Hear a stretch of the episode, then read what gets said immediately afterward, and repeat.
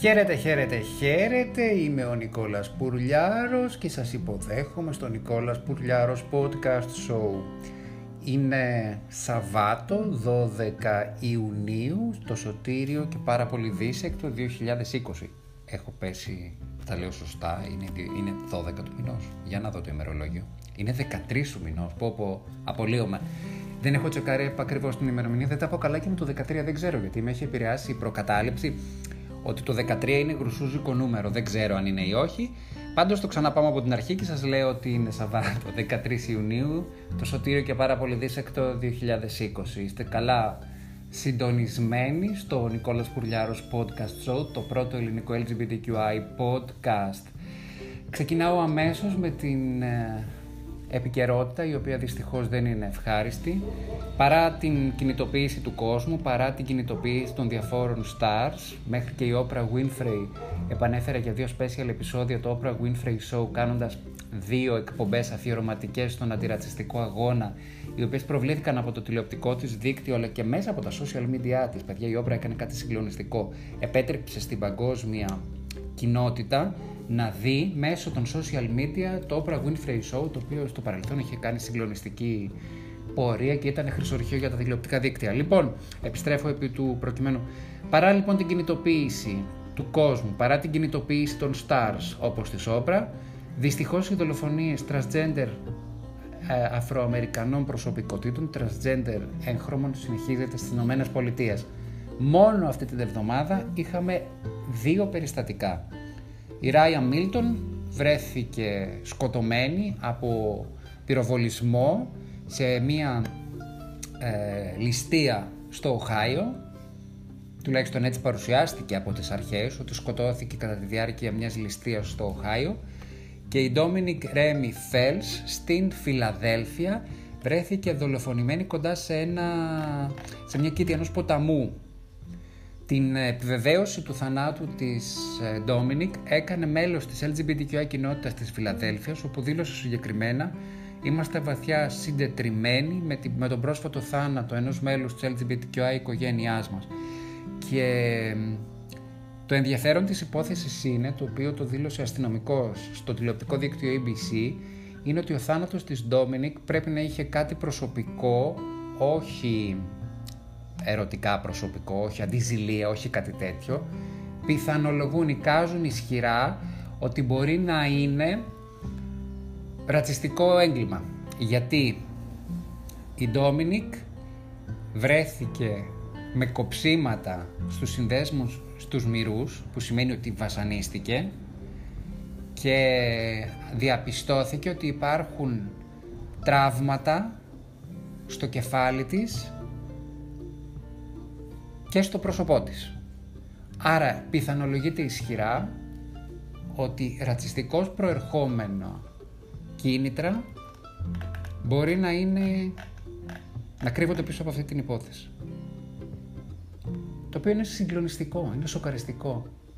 Υποτίθεται ότι υπήρχε μια κινητοποίηση σε αυτή τη χώρα λόγω του θανάτου του George Floyd κινητοποιήθηκε η αφροαμερικανική κοινότητα Όλοι είπαμε Black Lives Matter, Matter, Black Lives Matter, το λέω σωστά.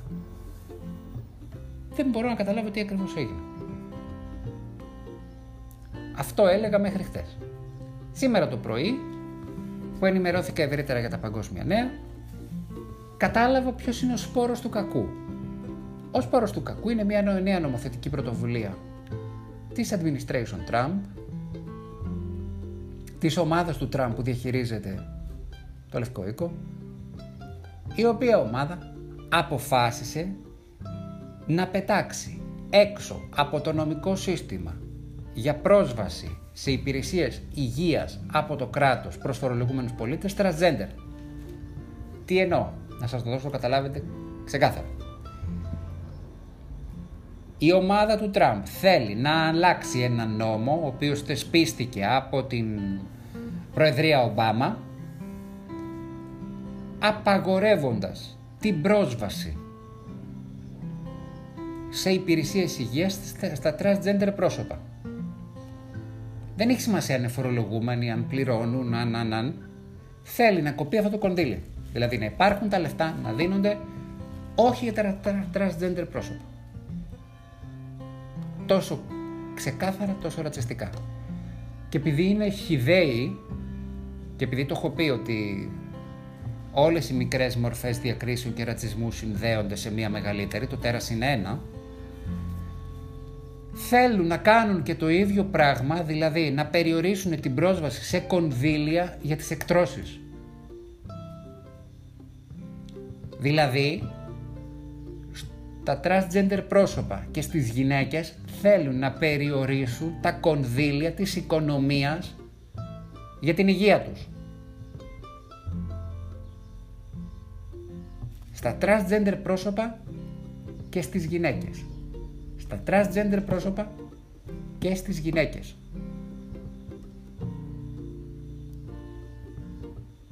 Έχω μείνει άφωνος, έχω μείνει άναυδος και είμαι και οργισμένος.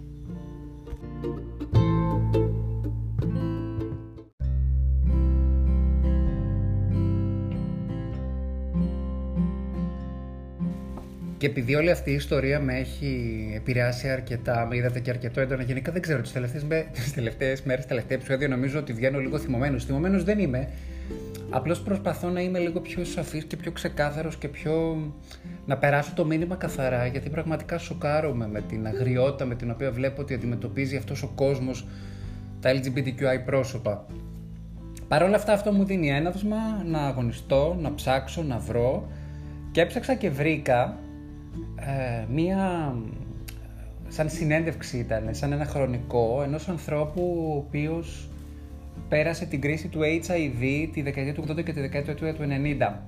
Για ποιο λόγο το έκανα αυτό; Βασικά για να σας πω ότι όταν δεν μάθουμε από τα λάθη μας, τα λάθη που κάναμε στην ιστορία, είμαστε υποχρεωμένοι και καταδικασμένοι να τα ξαναζήσουμε. Η Αμερική είσαι μία φορά παρέα με το τέρα στην Προεδρία, που ήταν ο Ρόναλντ Ρέιγκαν, όχι μία φορά, παραπάνω από μία φορές. Ο Ρόναλντ Ρέιγκαν ήταν νομίζω δύο τετραετίες πρόεδρος. Αλλά το βασικότερο και το ουσιαστικότερο είναι ότι αυτό που βλέπουμε τώρα, ομό, ρατσιστικό και μπορούμε και αντιδρούμε με κάποιο τρόπο, έχουμε τα social media, υπάρχει παγκοσμιοποίηση, εγώ είμαι υπέρ όλων αυτών, μην το συζητάμε καν, τη δεκαετία του 80 δεν υπήρχε. Ήμασταν μικρές κλειστές κοινωνίες, δεν υπήρχε επικοινωνία, περιμέναμε πώς και πώς.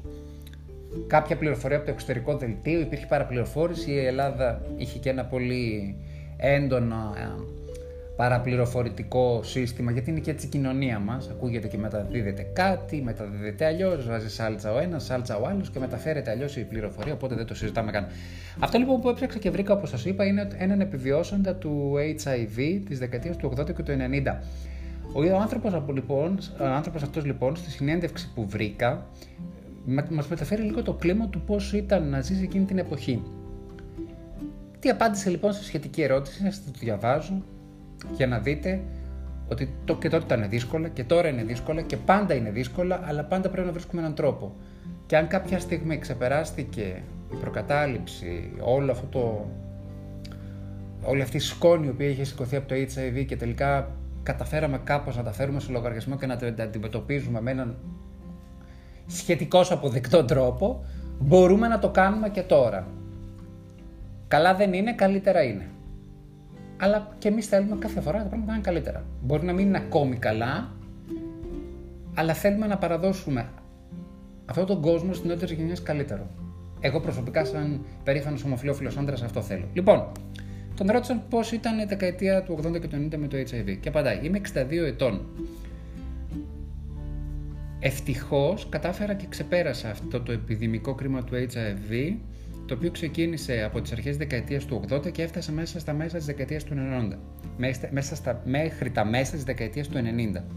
Με ρωτάς πώς ήταν. Δεν ξέρω αν μπορώ να σου μεταφέρω επακριβώς πώς ήταν και πώς επηρέασε το HIV τη ζωή μου παρότι εγώ δεν κόλλησα ποτέ.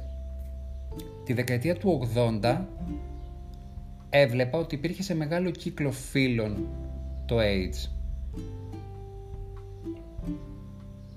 Συνήθως άκουγες για τρεις-τέσσερις ανθρώπους που ήξερες οι οποίοι πεθάνανε μέσα σε ένα μήνα. Έχω κρατήσει ένα βιβλίο αναμνήσεων από όλους αυτούς οι οποίοι πεθάνανε με HIV Πώς ήταν εκείνη η εποχή για τους πιο άρρωστους; Συνασπιζόμασταν σε παρέ, σε ομάδες, σε φίλους και φροντίζαμε ο ένας τον άλλον. Πάντα υπήρχαν οι φίλοι, γιατί οι περισσότεροι από όσους νοσήσανε δεν ήταν καλά με την οικογένειά τους, ήταν αποξενωμένοι και χρειαζόντουσαν φροντίδα. Οι φίλοι έπαιζαν το ρόλο της οικογένειας, ήταν πιο οικογένεια από την οικογένεια. Οι φίλοι πλησιάζαν και ζούσαν με τους αρρώστους, τους ταΐζανε, τους αλλάζανε, τους πλένανε, τους παρήχαν ψυχολογική υποστήριξη και προσπαθούσαν, ενώ ήταν κάτι παραπάνω από σαφές, ότι πολύ σύντομα θα έρθει ο θάνατος, να τους κάνουν να έχουν μια ευτυχισμένη ζωή μέχρι το τέλος. Εκείνη την εποχή η έρευνα ήταν υποχρηματοδοτούμενη. Έβγαινε έξω και άκουγες ότι το HIV είναι η θεραπεία για την ομοφιλοφιλία. Ήταν πολύ εχθρικό το κλίμα. Όχι μόνο για αυτούς οι οποίοι αρρώστησαν, αλλά και για όλους εμάς οι οποίοι στεκόμασταν υποστηρικτικά. Όχι μόνο για αυτούς που ήταν άρρωστοι, αλλά για όλους εμάς που δεν ήμασταν άρρωστοι, αλλά διεκδικούσαμε μία σχέση, μία απόπειρα να ευτυχίσουμε. Όπως καταλαβαίνετε λοιπόν, κάθε εποχή είναι καλή και κακή, κάθε εποχή είναι εύκολη και δύσκολη. Τα πράγματα ούτε τότε ήταν καλά, ήταν χειρότερα. Γι' αυτό και σας είπα πριν ότι είμαι υπέρ της παγκοσμιοποίησης, γιατί τότε αυτοί οι άνθρωποι ήταν κλεισμένοι σε σπίτια, με φίλους, δεν είχαν πολύ μεγάλη πρόσβαση σε φάρμακα και πεθαίνανε άδικα των αδίκων. Δεν τους πλησιάζανε και είχα ακούσει πολλά. Μου είχε πει κάποια στιγμή ένας γνωστός μου από τη Γερμανία ότι την εποχή του, του 80 σκεφτόντουσαν στη Γερμανία να βάλουν και τέτοιο, να, έχουν, να βάλουν διακριτικά τους αρρώστους με HIV, να τους έχουν χωριστές τουαλέτες. Κάτι φρικτά πράγματα, τα οποία δεν βγήκαν ποτέ στην επικαιρότητα. Αυτό μας δίνει δύο χρήσιμα συμπεράσματα. Στο αν καταφέραμε και συμφιλειωθήκαμε με την ιδέα του ότι το HIV είναι άλλη μια ασθένεια και μπορέσαμε και το ξεπεράσαμε, οι άνθρωποι οι οποίοι νοσούν, οι άνθρωποι οι οποίοι έχουν HIV μπορεί να έχουν πάρα πολύ καλή εξέλιξη με την θεραπεία τους, να, μην, να είναι μία ανοιχνεύσιμος ο ιός στο αίμα τους, μπορούν να κάνουν παιδιά. Φυσικά πάντα προσέχεις, εννοείται. Ποτέ χωρίς προφυλακτικό και ποτέ βάζοντας τον εαυτό σου σε κίνδυνο, εννοείται. Το safe sex είναι απαραίτητο.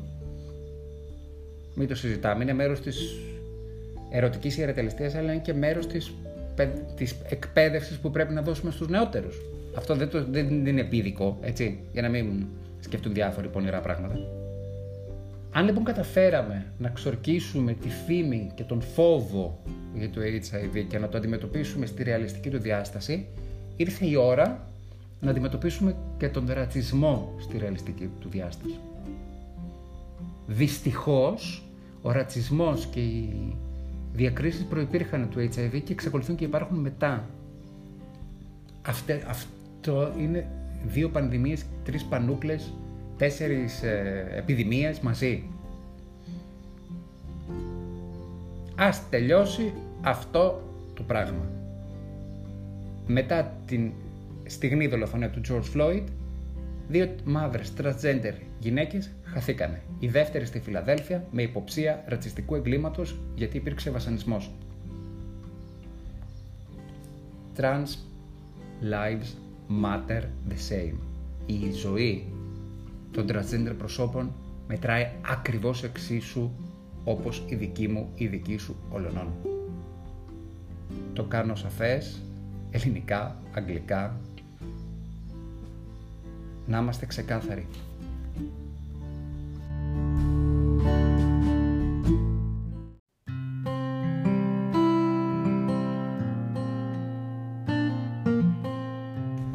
Πάντα χαίρομαι όταν βρίσκω ελληνική επικαιρότητα και όταν βλέπω πράγματα τα οποία σχετίζονται αμυγός με πολιτιστικά προϊόντα, με κουλτούρα, με τέχνη, γιατί όλα αυτά μας πάνε πάρα πολύ μακριά από όλα αυτά τα δυσάρεστα τα οποία αναγκαστικά χρειάζεται να τα αναδεικνύουμε έτσι ώστε να μπορούμε να κάνουμε κάτι, να αντιδρούμε με έναν τρόπο, να προσπαθούμε να βρούμε λύσεις, να παλέψουμε για μερικά ζητήματα τα οποία είναι σημαντικά ρε παιδιά. Είναι πάρα πάρα πολύ σημαντικά τελικά. Οι ζωές όλων μας μετράνε και είναι πανανθρώπινη αξία το να σέβεσαι τη ζωή του άλλου όποια και αν είναι αυτή. Πάμε λοιπόν στα πολιτιστικά που σας είπα. Η Θεσσαλονίκη από τις 20 έως τις 28 Ιουνίου φιλοξενεί το Θεσσαλονίκη Queer Art Festival. Έγινε και πέρυσι, επιστρέφει και φέτος. Διάβασα την είδηση στο Antivirus. Χαιρετισμού στα παιδιά στο Antivirus που κάνουν εξαιρετική δουλειά. Ε, είναι ένα φεστιβάλ που μπορούν να μετέχουν όλοι όσοι έχουν καλλιτεχνική δράση. Δεν το ξέρω και εγώ που είμαι και LGBTQI σκηνοθέτης να στείλω κάποια από τις ταινίες μου, δεν πειράζει, του χρόνου. Τα παιδιά μιλήσανε για το κομμάτι αυτό. Μίλησε ο Θωμάς Διάφας, η Βάσια Μαγουλά, η, η Αριστέα Ρέλου, μην ξεχάσω κάποιον. Η Αριστέα, ναι. Η Βάσια Μαγουλά σας την ανέφερε, η Εύα Μίνου και ποιος άλλος, μίλησε άλλο ένα άτομο που να μην είμαι, και η Ντόμινικ Σίλβια Λόρεν. Ε, θέλω να πω ότι αυτό το φεστιβάλ θα γίνει online, μπορείτε να το δείτε μέσω διαδικτύου, να δείτε όλες τις καταθέσεις που έχουν κάνει τα παιδιά, μπορεί να είναι κινηματογράφος, να είναι video art, να είναι εικαστικά, να είναι ένα κείμενο ντυμένο με ένα βίντεο, να είναι πολλά πράγματα. Είναι σημαντικό το ότι λαμβάνονται τέτοιες πρωτοβουλίες. Δυστυχώς φέτος δεν υπήρχε το καλλιτεχνικό το μεγαλύτερο κινηματογραφικό φεστιβάλ της LGBTQI κοινότητας στην Αθήνα, το Outview, λόγω κορονοϊού, που το διοργανώνει η Μαρία Κατσικαδάκου, η οποία είναι μια προσωπικότητα της LGBTQI κοινότητας, της οποίας της οφείλουμε πολλά ευχαριστώ. Η προσφορά της είναι... Δεν, δεν έχει διάσταση να μετρηθεί. Η Μαρία είναι ένα άτομο το οποίο εργάζεται και εργάστηκε πάρα πολύ για τα δικαιώματα τα οποία έχουμε στην Ελλάδα και οφείλουμε να τις το αναγνωρίσουμε 1000%. Επειδή λοιπόν στερούμεθα πολιτιστικών αγαθών στην LGBTQI κοινότητα, επειδή δεν έχουμε και θεατρικές παραστάσεις, κάτι έχει υποθεί ότι θα μπορέσουμε να κάνουμε το Pride το Σεπτέμβριο. Ελπίζω να τα καταφέρουμε. Δεν ξέρω πώς θα είναι η κατάσταση μέχρι τότε στη χώρα. Γενικά πώς θα είναι η κατάσταση με τον COVID-19. Ελπίζω να το ξαναδούμε μήπως γίνει και το Euro Pride στη Θεσσαλονίκη. Δύσκολα. Η Θεσσαλονίκη το, το φθινόπωρο δεν είναι όπως η Αθήνα. Ο καιρός δεν είναι τόσο καλός. Έχει προβλήματα όλη αυτή η ιστορία. Αλλά όπως και να έχει το πράγμα, το Θεσσαλονίκη Queer, Festival, Queer Art Festival, το οποίο ξεκινάει στις 20 και ολοκληρώνεται στις 28, είναι μια εξαιρετική, εξαιρετική ευκαιρία να έρθουμε σε επαφή με LGBTQI καλλιτεχνικά δημιουργήματα έτσι ώστε να, να δούμε και πού πάει ρε παιδί μου το κομμάτι της queer culture, η queer arts προς τα που οδεύουν. Και καλό είναι να υπάρχουν τέτοιες πρωτοβουλίες. Χρειαζόμαστε, όπως λέει και τα παιδιά στο Antivirus, όπως λένε και οι διοργανωτές στο site του περιοδικού Antivirus, χρειαζόμαστε πολλές τέτοιες πρωτοβουλίες για να πάει μπροστά η LGBTQI κοινότητα. Και για να φύγουμε κι εμείς οι ίδιοι από τα στεγανά τα οποία έχουμε στο μυαλό μας η τέχνη, η λογοτεχνία, τα εικαστικά, το σινεμά βοηθούν πάντα. Και αυτό το πράγμα προχωράει και σε ευρύτερη κλίμακα. Βλέπουμε δηλαδή και ότι οι μεγάλες πλατφόρμες πλέον ψάχνουν, αλλά και οι περισσότερες τηλεοπτικές σειρές οδεύουν προς τα και θέλουν να παρουσιάζουν LGBTQI πρόσωπα. Το This Is Us, μια πολύ διάσημη σειρά του NBC, η οποία έχει είχε έναν ε, ηλικιωμένο bisexual Αφροαμερικανό και μία πιτσιρίκα λεσβία ε, της έγχρωμης κοινότητας της Αμερικής. Όλα προχωράνε προς τα εκεί. Και είναι καλό να προχωράνε προς τα εκεί, γιατί πρέπει να κάνουμε την ορατότητά μας σημαντική. Οπότε σημαντικό είναι και το Θεσσαλονίκη Queer Art Festival να το παρακολουθήσουμε όλοι 20 με 28 διαδικτυακά. Ψάξτε το, δείτε το, μελετήστε το, απολαύστε το. Και κάπου εδώ ήρθε η ώρα να βάλω μία τελεία, να τελειώσω το σημερινό επεισόδιο. Είμαι ο Νικόλας Πουρλιάρος, είναι το Νικόλας Πουρλιάρος Podcast Show. Με ακούτε στο Anchor, στο Spotify, στο Google Podcast, στο Apple Podcast, το Breaker, το Radio Public, ε, μην ξεχάσω, μην ξεχάσω, μην ξεχάσω το Pocket Cast και το Cast Box καινούρια άφηξη. Σας ευχαριστούμε πάρα πολύ.